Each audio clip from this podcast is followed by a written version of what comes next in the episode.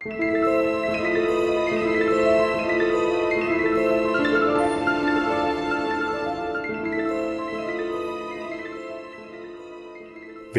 til Forlæst, podcasten, hvor vi lytter os tilbage i tiden på jagt efter de fortællinger, som stadig kan vækkes til live. Mit navn er Bjarke Sølverbæk, og jeg er din rejsefører gennem den dansksprogede litteraturhistorie. I dette afsnit fortsætter vi vores rejse gennem forlæggene til Disneys tegnefilmsklassikere, og i dag er det en af fortællingerne bag Junglebogen fra 1967, vi skal læse. Junglebogen er en novellesamling skrevet af Rudyard Kipling, som første gang udkom på originalsproget engelsk i 1894.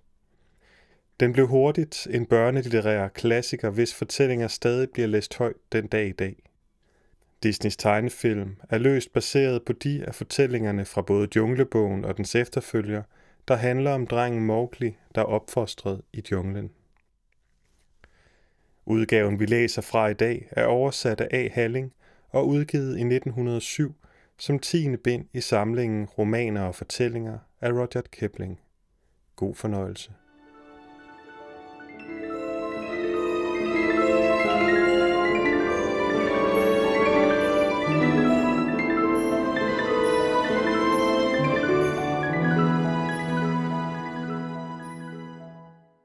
Klokken var syv en meget varm aften i Seoni-bankerne, da fatter Ulv vågnede efter at have sovet hele dagen. Han krassede sig, gabede og spilede sine poter ud, den ene efter den anden, for at blive den søvnige fornemmelse i tæren kvidt. Mutter Ulv lå med sin store grå snude tværs over de fire kravlende pipende unger, og månen skinnede ind i mundingen af hulen, hvor de alle boede. Åh, sagde fatter Ulv, det er på tide at gå på jagt igen. Og han skulle lige til at springe ud og ned af bakken, da en lille skygge med en busket hale gled ind over tærskelen og pep.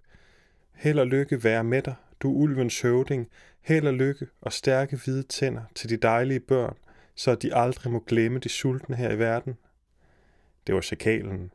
Tabakui, snyltegæsten, og Indiens ulve foragter Tabakui, fordi han løber med slader og stifter fortræd og æder klude og læderstumper fra landsbymødingerne. Men de er også bange for ham, fordi Tabakui mere end nogen anden i junglen er tilbøjelig til at blive gal, og så glemmer han, at han nogensinde har været bange for nogen, og løber gennem skoven og bider alle, som han træffer på sin vej. Selv tigeren løber i skjul, når lille Tabakui bliver gal, for galskab er det mest vandærende, der kan ramme et vildt dyr. Vi kalder det vandskræk, men de kalder det Dewani-galskab og flygter. Så kom der ind og se dig om, sagde fatter Ulv kort, men der er intet at æde her. Ikke for en ulv, sagde Tabakui, men for så ringe en skabning som mig er et tørt ben et festmåltid. Hvem er vi, sikalerne, at vi skulle vrage og være kredsende? Han smuttede hen i den bagerste ende af hulen, hvor han fandt et hjorteben med en smule kød på, og gav sig nok så fornøjet til at gnave på det. Mange tak for dette gode måltid, sagde han, og slikkede sig om munden, hvor de dejlige børn der var smukke, hvilke store øjne de har, og det er deres alder.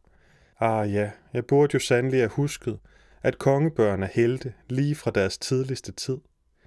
Tabakui vidste lige så godt som enhver anden, at intet er værre end at sige smukke ting om børn, mens de hører på det, og det morede ham at se mutter og fatter Ulfs bekymrede miner.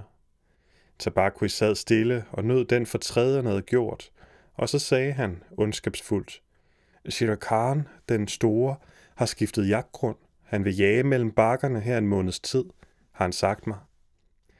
Shere Khan var den tiger, der boede ved Varengunga-flodens bred, fem mil derfra. Det har han ikke ret til, begyndte fatter Ulf vredt. Ifølge jungleloven har han ikke ret til at skifte jagtgrund uden at have tilbørligt varsel i forvejen. Han vil skræmme hvert eneste stykke vildt i to miles omkreds bort, og jeg, jeg må jage for to i denne tid. Hans moder kaldte ham ikke lungrig, den halte for ingenting, sagde mutter Ulv roligt. Han har været halt på det ene ben lige fra sin fødsel, og det er grunden til, at han kun dræber kvæg. Nu er landsbefolkene ved Vejngunga vrede på ham, og han er kommet her for at gøre vores landsbefolk vrede. De vil gennemstrejfe hele junglen efter ham, når han er langt borte, og så sætter de ild på græsset, og vi og vores børn må flygte. Vi er sandelig, siger Karen, meget taknemmelige. Skal jeg fortælle ham om jeres taknemmelighed? sagde Tabakwi. Ud med dig, snærede fatter Ulf. Ud med dig og jag med din herre. Du har gjort ulykker nok for en nat. Jeg går, sagde Tabakwi roligt. Der kan I høre, siger Karen nede i krattet. Jeg kunne have sparet mig den efterretning. Fatter Ulf lyttede, og nede i dalen, der førte ned mod en lille flod, hørte han det tørre, vrede, snærende, syngende hyl af en tiger, der intet har fanget, og hvem det er ligegyldigt, om hele junglen får det at vide. Det er fe, sagde fatter Ulv, og begynde sit nattearbejde med sådan et spektakel. Tror han, at vores hjorte ikke er raskere til ben, som hans fede okser nede ved Wangunga? Høs, det er hverken okser eller hjorte, han jæger i nat, sagde mutter Ulv. Det er mennesker. Hylet var gået over til en slags snorende brummen, der syntes at komme fra alle mulige retninger på samme tid. Det er den lyd, som forvirrer brændehugger og tater, der sover under åben himmel, og stundom får dem til at løbe lige ind i gabet på tigeren. Mennesker, sagde fatter Ulv, og viste alle sine hvide tænder. Pff, der er ikke insekter og frøer nok i dammene til, at han kan lade være at jage mennesker, og det er oven i købet på vor jagtgrund. Djungleloven, der aldrig giver nogen befaling uden gode grunde, forbyder alle dyr og æde mennesker, undtagen når man dræber dem for at vise sine børn, hvorledes man skal bære sig ad med at dræbe. Og selv i så tilfælde må det ske uden for stammens eller flokkens jagtgrunde. Den virkelige grund hertil er, at drabet af et menneske før eller senere hidkalder hvide mænd på elefanter og bevæbnet med bøsser og hundreder af brune mænd med trommer, brandraketter og fakler så går det ud over alle i junglen.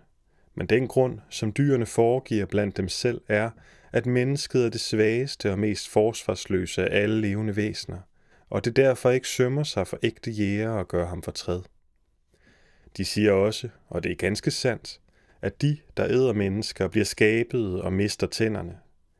Den brummende lyd blev stærkere og sluttede med det rungende brøl, som en tiger udstøder i det, den springer til.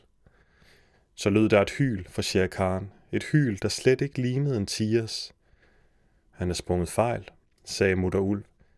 Hvad der i vejen? Fatter Ulv løb et par skridt ud af hulen og hørte Shere Khan mumle og brumme rasende, mens han tumlede om i krattet.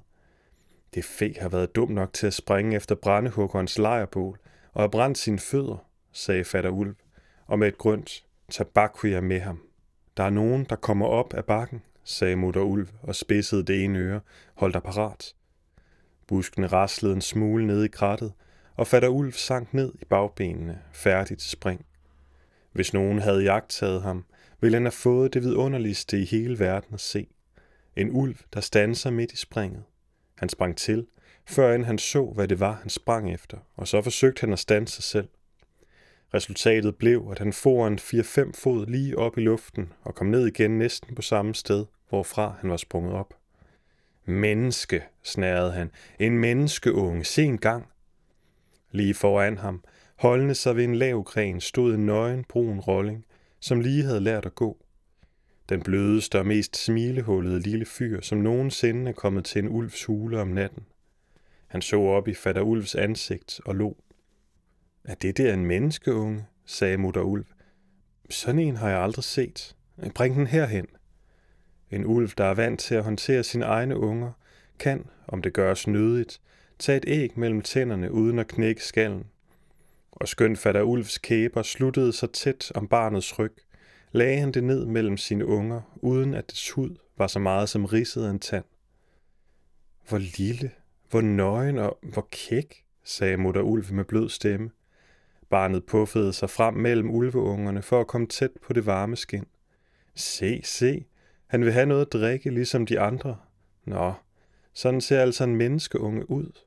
Må der nogensinde have været en ulv inde, som kunne rose sig af at have en menneskeunge mellem sine egne børn? Jeg har hørt nogle gange om en sådan begivenhed, men det er aldrig hændet i vores stamme, og heller ikke andet steds, så længe jeg har levet, sagde fatter Ulv.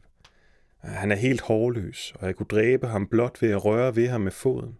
Men se, han kigger op på os og er slet ikke bange. Måneskinnet forsvandt fra hulens munding, for Shere store, firkantede hoved og skuldre blev skubbet ind gennem indgangen. Bag ved ham pep Tabakui. Herre, herre, her løb den hen. Shere viser os en stor ære, sagde fatter Ulf, men hans øjne var meget vrede. Hvad ønsker Shere Khan? Mit bytte. En menneskeunge gik denne vej, sagde Shere Khan. Forældrene flygtede. Giv mig den. Shere Khan var sprunget op i brændehuggerens lejrbål, som fatter Ulv havde sagt, og var rasende på grund af smerten i sine forbrændte fødder. Men fatter Ulv vidste godt, at hulens munding var for snæver til, at en tiger kunne komme ind af den.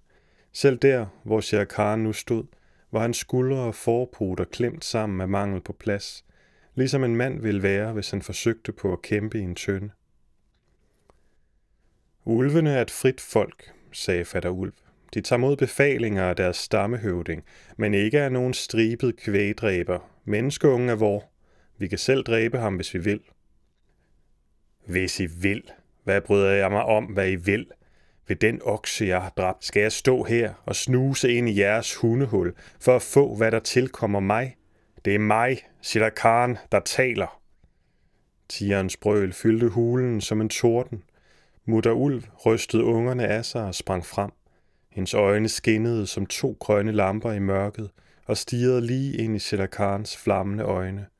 Og det er mig, Raksha, djævlen, som svarer, menneskeungen er min funklig, min og ingen andens. Han skal ikke dræbes, han skal leve for at løbe med stammen og jage med stammen, og til sidst, mærk dig det, du jæger efter nøgne små unger. Du frøæder, du fiskedræber, skal han jage dig. Pak dig nu, eller ved den hjort, jeg har dræbt. Jeg æder ikke forsultet kvæg. Du skal komme tilbage til din moder mere halvt, end da du kom til verden. Du forbrændte junglebæst. Gå! Fatter Ulv så forbløffet til. Han havde næsten glemt den tid, da han vandt Mutter Ulv i åben kamp mod fem medbejlere. Dengang hun endnu løb med stammen og ærligt fortjente sit tilnavn, djævlen. Karen kunne måske have stået sig mod fatter Ulv, men Mutter Ulv kunne han ikke hamle op med for han vidste, at i den stilling, han indtog, havde hun alle fordelene af terrænet, og hun ville kæmpe så længe der var liv i hende. Derfor trak han sig brummende tilbage fra hulens munding, og da han var vel ude, råbte han, Hver hund gør i sin egen gård. Nu må vi se, hvad stammen siger til denne opfostring af menneskeunger. Ungen er min, og under mine tænder kommer den til syvende og sidst i buskhalede 20. Mutter Ulf kastede sig puste ned mellem ungerne, og fatter Ulf sagde alvorligt til hende. I så henseende har Sheila ret. Ungen må fremstilles for stammen. Vil du fremdeles beholde ham, mutter? Beholde ham, gispede hun. Han kom hertil nøgen ved nattetid, alene og meget sulten, og dog var han ikke bange. Se bare, han har allerede puffet en af mine unger til side, og den halte slagter vil have dræbt ham og ville så være løbet sin vej til Wangunga, mens landsbefolkene ville have opsporet alle vores lejre for at hævne sig. Beholde ham? Ja, det vil jeg rigtig nok. Læg stille, lille frø. Åh, du Mowgli, for Mowgli, frøen, vil jeg kalde dig. Der vil komme en tid, da du skal jage Shere Khan, som han har jaget dig. Men hvad vil vores stamme sige, sagde fatter Ulv. Jungleloven siger med klare og tydelige ord, at når en ulv gifter sig, har han lov til at trække sig tilbage fra den stamme, han hører til. Men så snart hans unger er gamle nok til at kunne stå på egne ben, må han bringe den til stammemødet, der i reglen afholdes hver måned ved fuldmåne, for at de andre ulve kan kende dem igen. Efter således at være inspiceret, har ungerne lov til at løbe, hvorhen de vil, og indtil de har dræbt deres første råbuk, gives der ingen undskyldning for den voksne ulv af stammen, der dræber en af dem. Morderens straf er døden, hvor han bliver antruffet.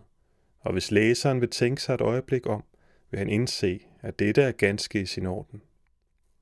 Fader Ulv ventede, til hans unger kunne bruge benene en smule, og så førte han den nat, da stammen holdt møde, dem, Mowgli og Mutter Ulv til Rådsklippen, en bakketop dækket med klippestykker og rullesten, hvor hundrede ulve kunne finde skjul. Akela, den store grå ensomme ulv, som på grund af sin styrke og snilhed var stammens høvding, lå udstrakt så lang han var på klippen, og nedenfor ham sad nogen af 40-20 ulve af alle størrelser og farver, lige fra de grævlingefarvede veteraner, som ganske alene kunne tage det op med en råbuk, og til de store ynglinge på tre år, som troede, at de kunne gøre det samme. Den ensomme ulv havde nu i et år været deres høvding. I sine unge dage var han to gange faldet i en ulvefælde, og en gang havde han fået pryl og var blevet liggende som død. Så han kendte menneskenes skikke og sædvaner. Der blev kun talt meget lidt ved rådsklippen. Ungerne trillede rundt mellem hinanden midt i kredsen, hvor deres forældre sad, og af og til gik en ældre ulv roligt hen til en unge, betragtede den omhyggeligt og vendte lydløst tilbage til sin plads. En gang imellem puffede en moder sin unge langt ud i måneskinnet for at være sikker på, at den ikke skulle blive overset. Akela råbte er til op fra sin klippe. I kender loven, I kender loven. Se jer vel for, o ulve. Og de ængstlige møder gentog råbet. Se, se jer vel for, o ulve. Til sidst, og mutter ulves nakkehår rejste sig, da øjeblikket kom, puffede fatter ulv Mowgli, frøen, som de kaldte ham, ind i kredsen, hvor han satte sig ned og lå og legede med nogle småsten, der skinnede i månelyset. Akela ikke så meget som løftede sit hoved op fra poterne, men blev ved med det monotone råb. Se jer vel for! Et dumt brøl hævede sig bag klipperne. Det var Shelakarens stemme, og han skreg, Ungen er min, giv mig ham. Hvad har det frie folk at gøre med en menneskeunge? Akela bevægede ikke engang sin øren. Alt hvad han sagde var, Se jer vel for, Olve. ulve, hvad har det frie folk at gøre med en andens befalinger? Se jer vel for. Der lød et kor af dyb knoren, og en ung ulv på tre år gentog Shelakarens spørgsmål. Hvad har det frie folk at gøre med en menneskeunge? Nu siger jungleloven, at hvis der rejser sig nogen tvivl om, hvorvidt den unge skal optages i stammen, må mindst to af stammens medlemmer tale den sag, og det må naturligvis ikke være forældrene. Hvem vil tale for denne unge, sagde Akela. Hvem er det frie folk vil tale den sag? Ingen svarede, og mutter Ulf gjorde sig rede til at kæmpe, skønt hun vidste, at det ville være hendes sidste kamp. Den eneste fremmede, som har en stemme med ved stammemødet, er Balu, den dorske brune bjørn, som underviser ulveungerne i jungleloven. Gamle Balu, der kan komme og gå, hvor han lyster, fordi han kun æder nødder og rødder og honning. Han satte sig nu over ende på sin bagdel og grøntede. Menneskeungen, menneskeungen, sagde han. Jeg taler for menneskeungen. Der er intet ondt i en menneskeunge. Jeg er ikke veltalende, men jeg taler med sandhed. Lad ham løbe med stammen og blive antaget ligesom de andre unger. Jeg vil selv undervise ham. Vi må have en endnu, sagde Akela. Balu har talt, og han er vores ungers lærer. Hvem vil tale for uden Balu? En sort skygge sprang ind i kredsen. Det var Bagheera, den sorte panter, kulsort over hele kroppen. Men pantertegningen viste sig visse belysninger på hans skin, ligesom mønstret i silkemoré. Alle kendte Bagheera, og ingen havde lyst til at trodse ham, for han var snil som tabakui, kæk som den vilde bøffel og hensynsløs som en såret elefant.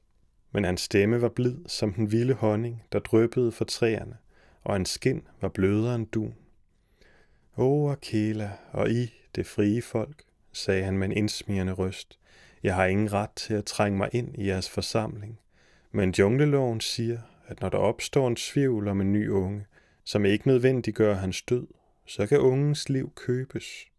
Og loven siger ikke noget om, hvem der må eller ikke må betale prisen for ungens liv. Har jeg ret? Ja, ja, råbte de unge ulve, som altid er sultne. Hør på Bagheera, ungen kan købes, det siger loven. Da jeg ved, at jeg ingen ret har til at tale her, beder jeg om for lov. Tal, råbte en sne stemmer. At dræbe en nøgen unge er skændigt. Desuden kan han jo altid blive et bedre bytte for jer, når han er vokset til. Baloo har talt hans sag. Nu lægger jeg til Baloos ord en okse, en fed, nyligt dræbt okse, som ligger ikke en halv fjernings vej herfra. Hvis I så vil optage menneskeungen i stammen, i overensstemmelse med loven, hvad mener I? Der blev en skrålen af mange stemmer i munden på hinanden. Hvad gør det? Han dør af vinterregnen. Han bliver brændt ihjel af solen. Hvad ondt kan en nøgen frø gøre os? Lad ham løbe med stammen. Hvor er oksen, bagetter? Lad os optage ham. Og så lød Akælers dybe bjef. Se jer vel for, Se jer vel for, se jer vel for, o ulve. Mowgli var endnu fuldstændig optaget af småstenene, og han lagde ikke engang mærke til, at ulvene kom hen og tog ham i øjesyn en for en. Til sidst løb de alle ned ad bakken for at finde den døde okse, og kun Akela, Bagheera, Baloo og Mowglis egne ulve blev tilbage. Shere Khan brølede endnu ude i mørket, for han var meget vred over, at Mowgli ikke var blevet udleveret til ham. Ja, prøv du nu kun, sagde Bagheera i skægget, for den tid vil komme, da dette nøgne lille væsen vil få dig til at brøle i en ganske anden toneart, hvis jeg ellers kender menneskene ret. Det var rigtigt gjort, sagde Akela. Mennesker og menneskeunger er meget kloge. Han kan blive os til nytte engang. Ja vist, han kan blive til nytte i nødens stund, for ingen kan gøre sig håb om at være stammens høvding for bestandig, sagde Bagheera. Arkela svarede ikke. Han tænkte på den stund, der kommer for enhver høvding, da hans styrke svigter ham, og han bliver svagere og svagere, indtil endelig ulvene dræber ham og vælger en ny høvding, der også vil blive dræbt, når hans tid kommer. Før ham bort, sagde han til fatter ulv, og opdrage ham, som det sømmer sig, en af det frie folk. Og således gik det til, at Mowgli blev optaget i Seoni-ulvestammen for en okse og på Balus borgen. Og nu må vi springe ind til 11 år frem i tiden, og lade os nøje med at tænke på det vidunderlige liv, som Mowgli førte mellem ulvene. For hvis vi skulle beskrive det hele, ville det fylde mange bøger. Han voksede op sammen med ulveungerne, skønt de naturligvis var fuldvoksne ulve, mens han endnu var et lille barn, og fatter ulv lærte ham, hvad en ulv må have forstand på, og hvad alt i junglen betød. Indtil hver raslen i græsset, hvert pust af den varme nattevind, hvert skrig af ulerne over hans hoved, hver krassen af flagermusens klør i træerne, hvert plask af småfiskene, der sprang i dammen, var lige så tydeligt og forståeligt for ham, som kontorarbejdet for en forretningsmand. Når han ikke fik undervisning, lå han og sov i solen og åd og faldt i søvn igen. Var han snavset eller varm, svømmede han i skovdammene. Hvis han fik lyst til honning, Balu lærte ham, at honning og nødder smagte lige så godt som råt kød, klatrede han op i træerne efter den, og Bagheera viste ham, hvordan han skulle bære sig ad med det.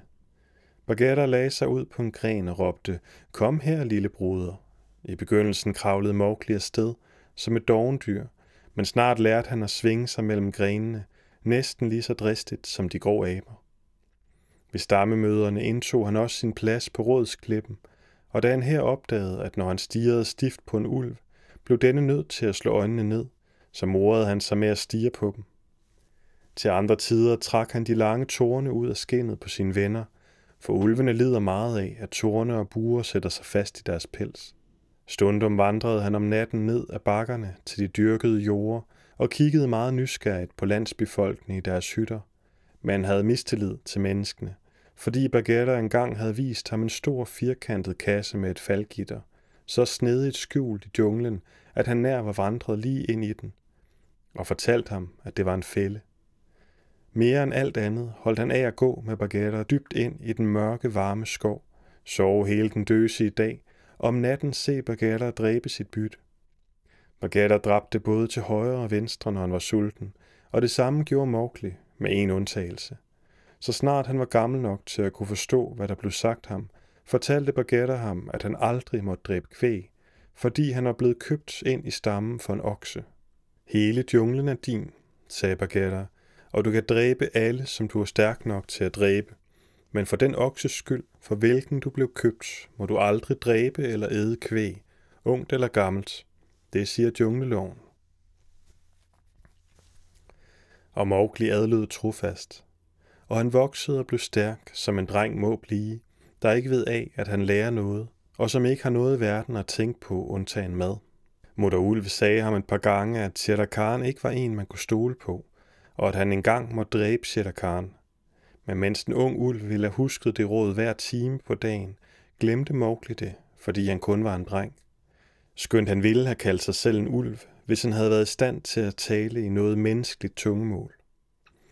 Shere Khan krydsede stadig hans vej i junglen, for efterhånden som Akela blev gammel og svag, var den halte tiger blevet fine venner med stammens yngre ulve, der fulgte efter ham for at få en bid af hans måltider. Noget, som Akala aldrig ville have tilladt, hvis han havde følt sig stærk nok til at hæve sin myndighed i dens fulde udstrækning. Shere smirede de unge ulve og udtalte sin forundring over, at sådanne smukke unge jæger vil lade sig regere en døende ulv og en menneskeunge. Det siges, sagde Shere at ved møderne våger I ikke at se ham ind i øjnene, hvorpå de unge ulve knurrede og rejste børster. Bagheera, som havde sine øjne og øren alle vegne, vidste også noget om dette, og et par gange sagde han Mowgli rent ud, at Shere en skøn dag ville dræbe ham. Men Mowgli lå og svarede, jeg har stammen, og jeg har dig, og så doven Baloo end er, slår han nok et slag eller to for min skyld. Hvad har jeg der at være bange for? En meget varm dag fik Bagheera en ny idé. Den var fremkaldt af noget, han havde hørt, måske noget, som Sahi, pindsvinet, havde fortalt ham. Men da Mowgli og han var kommet dybt ind i junglen, og drengen lå med sit hoved på Bagettas smukke sorte skin, sagde denne. Lille broder, hvor ofte har jeg sagt dig, at Chelakhan er din fjende? Lige så mange gange, som der er nødder på den palme der, sagde Mowgli, som naturligvis ikke kunne tælle. Og hvad så? Jeg er søvn i Bagheera, og Chelakhan er ikke andet end lang hale og store ord, ligesom mor på fuglen. Nu er det ikke tid til at sove. Balu ved, at Shere er din fjende. Jeg ved det. Stammen ved det. Og selv de dumme, dumme hjorte ved det. Tabakui har også sagt dig det. Ho, ho, sagde Mowgli. Forleden dag kom Tabakui til mig med noget uforskammet vrøvl om, at jeg var en nøgen menneskeunge, som ikke engang duede til at grave jordnødder. Men jeg greb Tabakui i halen og slog ham to gange mod et palmetræ for at lære ham at være høflig. Det var dumt gjort, for skøn Tabakui er en fredsforstyrrer. Kunne han have sagt dig noget, som angik dig meget nær? Luk dine øjne op, lille broder. Khan våger ikke at dræbe dig i junglen, men husk, Akela er meget gammel, og snart vil den dag komme, da han ikke længere kan dræbe en råbuk, og så er det forbi med hans magt som høvding.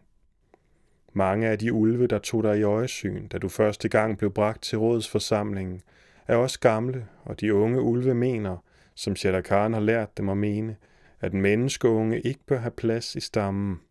Det var ikke længe, før du bliver et menneske. Og hvad er da et menneske, at han ikke må løbe med sine brødre, sagde Mowgli. Jeg er født i junglen. Jeg har adlydt junglens lov, og der er ikke en ulv i vores stamme, af hvis poter jeg ikke har trukket en torn ud.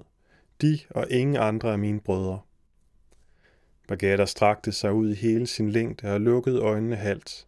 Lille broder, sagde han, Føl under min kæbe. Mowgli løftede sin stærke brune hånd, og lige under Bagettas underkæbe, hvor de vældige svulmende muskler skjultes af de silkebløde hår, traf han en lille bar plet. Der er ingen i hele junglen, der ved, at jeg, Bagetta, bærer dette mærke. Mærket er halsbåndet.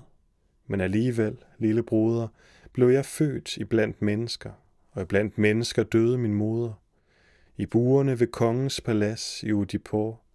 Dette var grunden til, at jeg betalte prisen for dig i rådet, dengang du var en lille nøgen unge.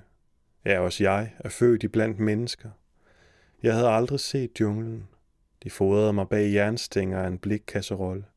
Men en nat følte jeg, at jeg var Bagheera, panteren, og ikke et legetøj for mennesker. Og jeg brød den tossede lås i to med et eneste slag af min pote og gik bort. Og fordi jeg kender menneskenes vis, er jeg mere frygtet i junglen end selve Shere Er det ikke sandt? Jo, sagde Mowgli. Alle i junglen frygter bagetter, alle undtagen Mowgli. Ah, du er en menneskeunge, sagde den sorte panter kærligt, og ligesom jeg vendte tilbage til min jungle, således må også du til sidst vende tilbage til menneskene, som er dine brødre, hvis du ikke forinden bliver dræbt i rådet. Men hvorfor? Men hvorfor skulle nogen vil dræbe mig? sagde Mowgli. Se på mig, sagde Bagheera, og Mowgli så ham fast ind i øjnene. Det varede ikke et halvt minut, før den store panter måtte vende hovedet bort. Det er grunden, sagde han, og flyttede sin pote mellem løvet. Ikke engang jeg kan se dig ind i øjnene, og jeg er dog født iblandt mennesker og elsker dig, lille broder. De andre hader dig, fordi deres blik ikke kan møde dit, fordi du er klog, fordi du har trukket torne ud af deres fødder, fordi du er et menneske. Men alt dette vidste jeg ikke, sagde Mowgli mut og rynkede sin tykke sorte øjenbryn. Hvorledes lyder djungleloven? Slå til først og råb så. Selve din sovløshed siger dem, at du er et menneske. Men vær klog. Mit hjerte siger mig, at første gang Akala forfejler sit bytte. Og for hver gang han jager, har han vanskeligt ved at rive bukken om kul, hvis stammen vende sig mod ham og mod dig. Så vil de holde junglemøde ved rådsklippen, og så, og så, nu har jeg det, sagde Bagetta og sprang op. Gå hurtigt ned til menneskenes hytter i dalen og tag noget af den røde blomst, som de dyrker der. Så vil du, når timen kommer, have en stærkere ven end jeg eller Balu eller de af stammen, som elsker dig. Hent den røde blomst. Med den røde blomst mente Bagetta ilden. Ingen skabning i junglen tør nævne ilden ved dens rette navn. Alle dyrene lever i dødelig skræk for den, og opfinder hundrede omskrivende navne til den. Den røde blomst, sagde Mowgli. Den vokser uden for deres hytter i tusmørket. Jeg skal nok hente noget af den. Tal som det sømmer sig for en menneskeunge, sagde Bagheera stolt. Husk, at den vokser i små krukker. Hent i en fart en af dem og gem den hos dig til nødens stund. Godt, sagde Mowgli. Jeg går, men er du sikker på, over min ven Bagheera, og han slog sin arm om panderens smukke hals og så den dybt ind i de store øjne. Er du sikker på, at alt dette er Shere Khans værk? Ved den brudte lås, der satte mig i frihed. Det er jeg, lille broder. Nu da, ved den okse, for hvilken jeg blev købt, jeg vil betale Shere Khan hans fulde løn for dette, og måske endda lidt mere, sagde Mowgli, og væk sprang han. Han er et menneske. Han er et menneske helt igennem, sagde Bagheera ved sig selv, og lagde sig ned igen. Åh, Shere Khan, aldrig har du jaget slettere, end da du for ti år siden jagede denne frø. Mowgli var allerede langt borte. Han løb rask gennem skoven, og hjertet brændte i ham. Da aftentogen steg, kom han til hulen og trak vejret, mens han så ned i dalen. Ungerne var ude, mens Mutter Ulv, der lå langt inde i hulen, kunne høre på hans åndedræt, at der var noget i vejen med hendes frø. Hvad er det, min søn? sagde hun. Flagermuse snak om sætter Karen, råbte han tilbage. Jeg jager mellem pløjemarkerne i nat. Og han dykkede ind mellem buskene, ned mod strømmen, der flød i bunden af dalen. Der stansede han, for han hørte stammens jagthyl. Skriget af en jaget hjort, og denne snøften i det den vendte sig om for at tage imod sine forfølgere. Så lød der nogle ondskabsfulde spotske hyl fra de unge ulve. Akela, Akela, lad den ensomme ulv vise sin styrke. Plads for stammens høvding. Spring, Akela. Den ensomme ulv måtte have sprunget og sprunget for kort. For Mowgli hørte dens tænder smække sammen, og derpå et hyl, da jorden sparkede den til side med sit forben. Mowgli ventede ikke længere, men for afsted. Og hylene lød sværere og sværere bag ved ham, mens han løb hen over landsbyens kornmarker. Bagheera havde ret, stønnede han, i det han kastede sig i noget hø uden for en hyttes vindue. I morgen blev den afgørende dag, både for Akela og for mig. Så trykkede han sit ansigt tæt op til vinduet og tog ilden på arnestedet. Han så konen stå op flere gange i løbet af natten og fodre ilden med nogle sorte klumper. Og da morgenen kom, og tågen var hvid og kold, så han barn tage en vidjekurv, der indvendigt var dækket med jord, fylde den med trækulsgløder, stikke den under sit tæppe og gå ud for at se til køerne i stallen. Er det det hele? sagde Mowgli. Når en unge kan gøre det, er der intet at være bange for. Og han gik rundt om hjørnet, mødte drengen, tog kurven ud af hånden på ham og forsvandt i togen, mens drengen skrålede af angst. De ligner mig i høj grad, sagde Mowgli, pustende på ilden, således som man havde set konen gøre. Men denne skabning her dør, hvis jeg ikke giver den mad. Og han lagde kviste og tør bark på gløderne. Halvvejs op ad bakken mødte han baguetter, hvis pels skinnede med perlemorsglans af morgendugen. Og Kæler har sprunget for kort, sagde panderen. De ville have dræbt ham i nat, men de ville have fat i dig med. De søgte efter dig op på bakken. Jeg var nede mellem pløjemarkerne. Jeg er parat. Se her. Mowgli holdt kurven med gløderne i vejret. Godt. Jeg har set mennesken stikke en tør gren ned i den der, og et øjeblik efter blomstrede den røde blomst for inden af den. Er du ikke bange? Nej, hvorfor skulle jeg være bange? Jeg husker nu, hvis det ikke er en drøm, at før jeg blev en ulv, lå jeg ved siden af den røde blomst, og der var lunt og godt. Hele dagen sad Mowgli i hulen og holdt sin ild ved lige. Er til stak han tørre grene ned i den for at se, hvad der blev af dem, og til sidst fandt han en gren, som han var tilfreds med. Om aftenen, da Tabakui kom til hulen, og med uhøflige ord sagde ham, at han skulle give møde ved rådsklippen, lå han så længe, til Tabakui løb sin vej, og så gik Mowgli, stadig lene, til rådet.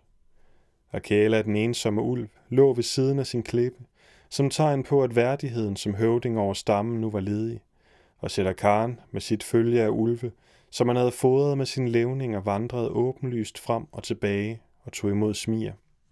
Bagheera lå lige ved siden af Mowgli, og ildkurven stod mellem Mowglis knæ. Da alle var forsamlet, begyndte Shere Khan at tale, hvad han aldrig ville have våget at gøre, dengang Akela stod i sin fulde kraft. Det har han ikke ret til, brølede Bagheera. Sig det. Han er en hundesøn og vil blive forskrækket. Mowgli sprang op. Frie folk, råbte han, er Shere Khan stammens høvding. Hvad har han siger at gøre med vor høvdingeværdighed? I betragtning af, at høvdingeværdigheden nu er ledig, og da jeg er blevet anmodet om at tale, begyndte Sætterkaren. Af hvem? sagde Mowgli. Er vi alle chakaler? At vi skulle krybe for denne kvæslagter? Stammen alene afgør, hvem stammens høvding skal være. Nogen hylede. Stille, du menneskeunge. Andre. Lad ham tale. Han har holdt vor lov. Men til sidst tordnede de ældste i stammen. Lad den døde ulv tale. Når en stammehøvding er forfejlet sit bytte, kaldes han den døde ulv, så længe han endnu lever. Men det er ikke længe. Og Kala løftede sit gamle trætte hoved. Frie folk, og I med, sætter Karen chakaler. I 12 år har jeg været jeres høvding på jagten, og i al den tid er ikke en af jer faldet i en fælde eller blevet lemlæstet. Nu har jeg forfejlet mit bytte. I ved, hvorledes I lod mig springe som første mand mod en buk, for at min svaghed kunne blive åbenbar. Det var fiffigt udtænkt. Nu har jeg ret til at dræbe mig her ved rådsklippen. Derfor spørger jeg, hvem vil træde frem og gøre det af med den ensomme ulv? For ifølge jungleloven er det min ret, at de kommer imod mig en for en. Der blev en lang stillhed, for ingen af ulvene havde lyst til at kæmpe en svikamp på liv og død med Akela. Så brølede Shere Khan, Bah, hvad har vi at gøre med denne tandløse tosse? Han er dødstømt. Det er menneskeungen, der har levet for længe. Frie folk, han var mit bytte fra begyndelsen af. Giv mig ham. Jeg er ked af denne tåbelige sammenblanding af ulve og mennesker. Han har gjort ulykker i junglen i ti år. Giv mig menneskeungen, eller jeg vil jage her for stedse, og ikke give jer et eneste ben. Han er et menneske, og barn er et menneske og jeg hader ham helt inde fra maven af mine ben. Og over halvdelen af stammen hylede, et menneske, et menneske, hvad har vi at gøre med et menneske? Lad ham gå derhen, hvor han hører hjemme. Og sende alle landsbyfolkene efter os, råbte Sætter Nej, giv mig ham. Han er et menneske, og ingen af os kan se ham ind i øjnene. Akala løftede igen sit hoved og sagde, han har et vor føde, han har sovet hos os, han har drevet vildtet sammen til os. Han har holdt hver tødel af junglens lov. Og jeg betalte en okse for ham, da han blev antaget. En okse er kun lidet værd, men Bagetters ære er noget, som han måske vil kæmpe for, sagde Baguetta med sin blideste stemme. En okse, der blev betalt for ti år siden, snærede stammen. Hvad bryder vi os om ti år gamle ben? Eller om et løfte, sagde Baguetta og blottede sine hvide tænder. Med rette kaldes i det frie folk. Ingen menneskeunge kan slå følgeskab med junglefolket, hylede Shere Giv mig ham. Han er vor broder i alt, undtagen herkomst, vedblev Akala. I vil dræbe ham her, det har jeg i sandhed levet for længe. Nogle af jer æder kvæg, og om andre har jeg hørt, at I, efter Shere anvisning, går ned til landsbyen i mørke nætter og snapper børn bort fra dørtrinene. Derfor ved jeg, at I er kujoner, og til kujoner taler jeg nu. Det er sikkert, at jeg må dø, og mit liv ikke er nogen værdi. Ellers vil jeg tilbyde det som offer i menneskeungens sted. Men for stammens æres skyld, en bagatel, som jeg har glemt ved at være uden høvding, lover jeg, at hvis I lader menneskeungen gå bort i fred, vil jeg, når min time kommer, ikke blot en eneste tand imod jer.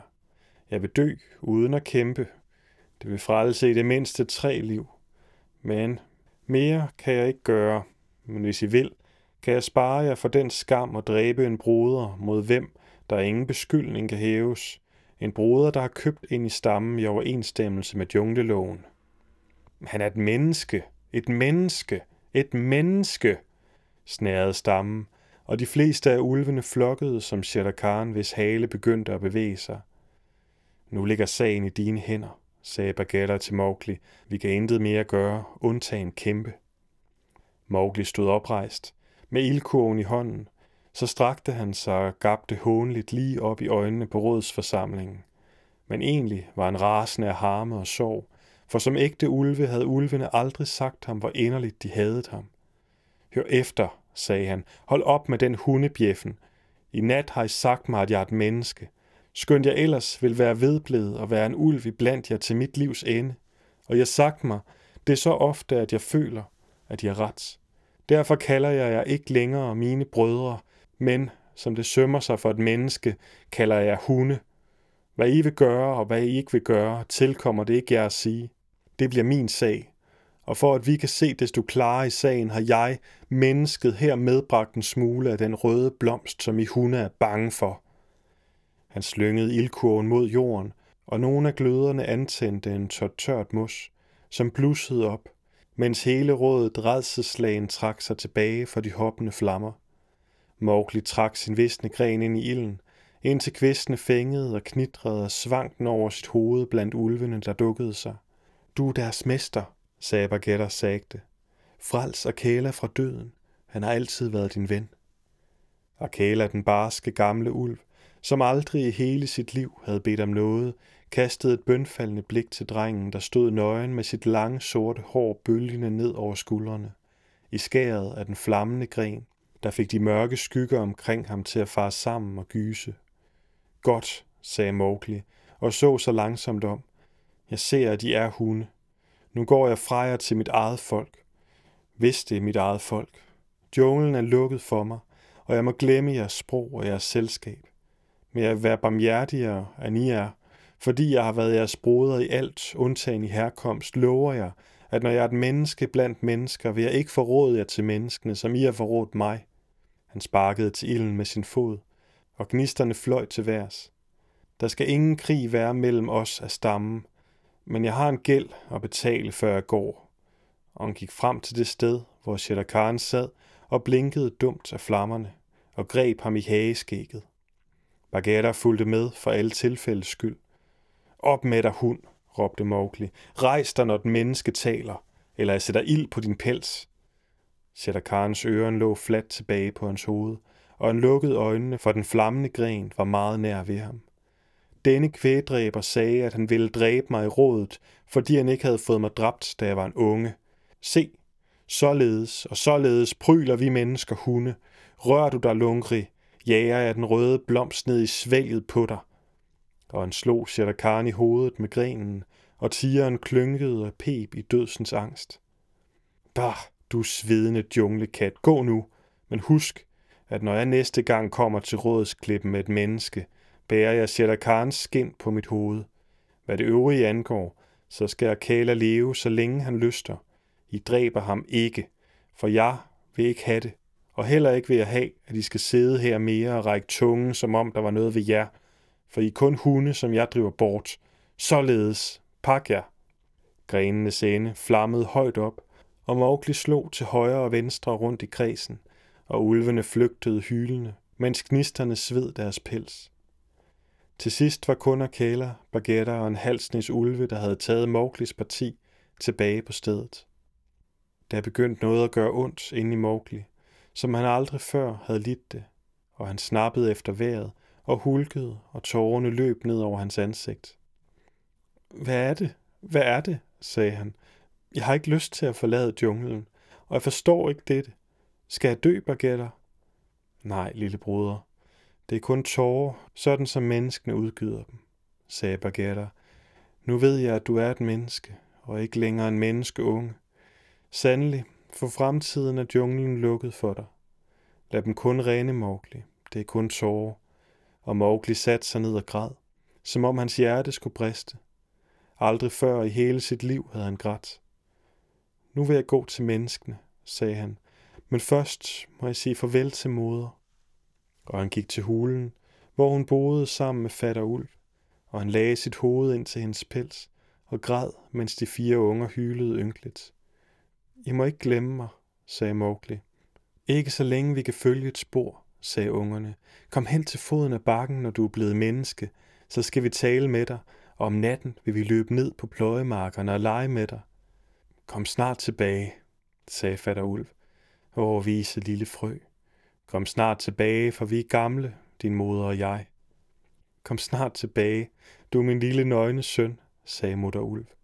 For åh, menneskebarn, jeg har elsket dig højere, end jeg nogensinde har elsket mine egne unger. Jeg kommer sikkert, sagde Mowgli, og når jeg kommer, er det for at sprede Shere Khans skin ud på rådsklippen. Glem mig ikke. Sig til dem i junglen, at de aldrig må glemme mig. Dagen gryede, da Mowgli gik alene ned ad bakken, bort til de hemmelighedsfulde væsener, der kaldes mennesker.